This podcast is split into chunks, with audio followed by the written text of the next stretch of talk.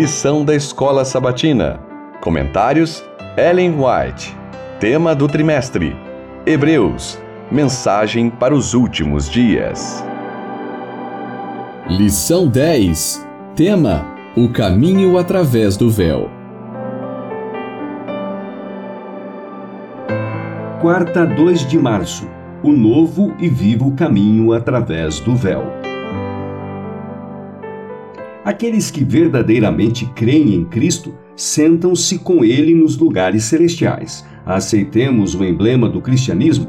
Esse não é um sinal exterior, não é a exibição de uma cruz ou uma coroa, mas algo que revela a união do ser humano com Deus. Portanto, irmãos, tendo ousadia para entrar no santuário pelo sangue de Jesus, pelo novo e vivo caminho que ele nos abriu por meio do véu, isto é, pela sua carne, e tendo um grande sacerdote sobre a casa de Deus, aproximemo-nos com um coração sincero, em plena certeza de fé, tendo o coração purificado de má consciência e o corpo lavado com água pura. Guardemos firme a confissão da esperança sem vacilar, pois quem fez a promessa é fiel. Não deixemos de nos congregar, como é costume de alguns pelo contrário, façamos admoestações, ainda mais agora que vocês veem que o dia se aproxima. Hebreus 10, dos versos 19 a 23 e verso 25. Olhando para o alto, 7 de agosto, página 227. A intercessão de Cristo em nosso favor é apresentar seus méritos divinos no oferecimento de si mesmo ao Pai como nosso substituto e fiador, pois ascendeu às alturas para fazer expiação pelas nossas transgressões.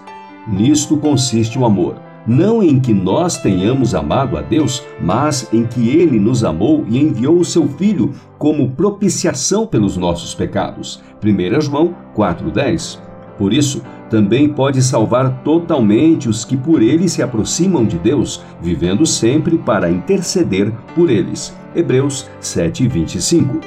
É evidente que não é da vontade de Deus que sejamos desconfiados e nos torturemos com o temor de que Deus não nos aceitará pelo fato de sermos pecaminosos e indignos. Apresentemos nosso caso diante dele reivindicando os méritos do sangue derramado por nós na cruz do Calvário, Satanás nos acusará como sendo grandes pecadores e precisamos admitir isso. Mas cada um pode dizer: Eu sei que sou pecador, e essa é a razão pela qual necessito de um Salvador.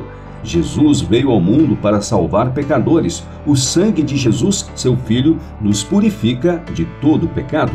1 João 1,7 não tenho nenhum mérito nem bondade pelos quais possa requerer a salvação, mas apresento diante de Deus o sangue expiatório do Cordeiro Imaculado de Deus, que tira o pecado do mundo. Esse é o meu único argumento. O nome de Jesus me dá acesso ao Pai. Seus ouvidos e seu coração estão atentos à minha mais débil súplica, e ele supre minhas necessidades mais profundas refletindo a Cristo, 2 de março, página 67. Cristo veio para dar ao mundo um exemplo do que poderia ser a humanidade perfeita quando unida à divindade. Apresentou ao mundo um novo aspecto de grandeza em sua demonstração de misericórdia, compaixão e amor.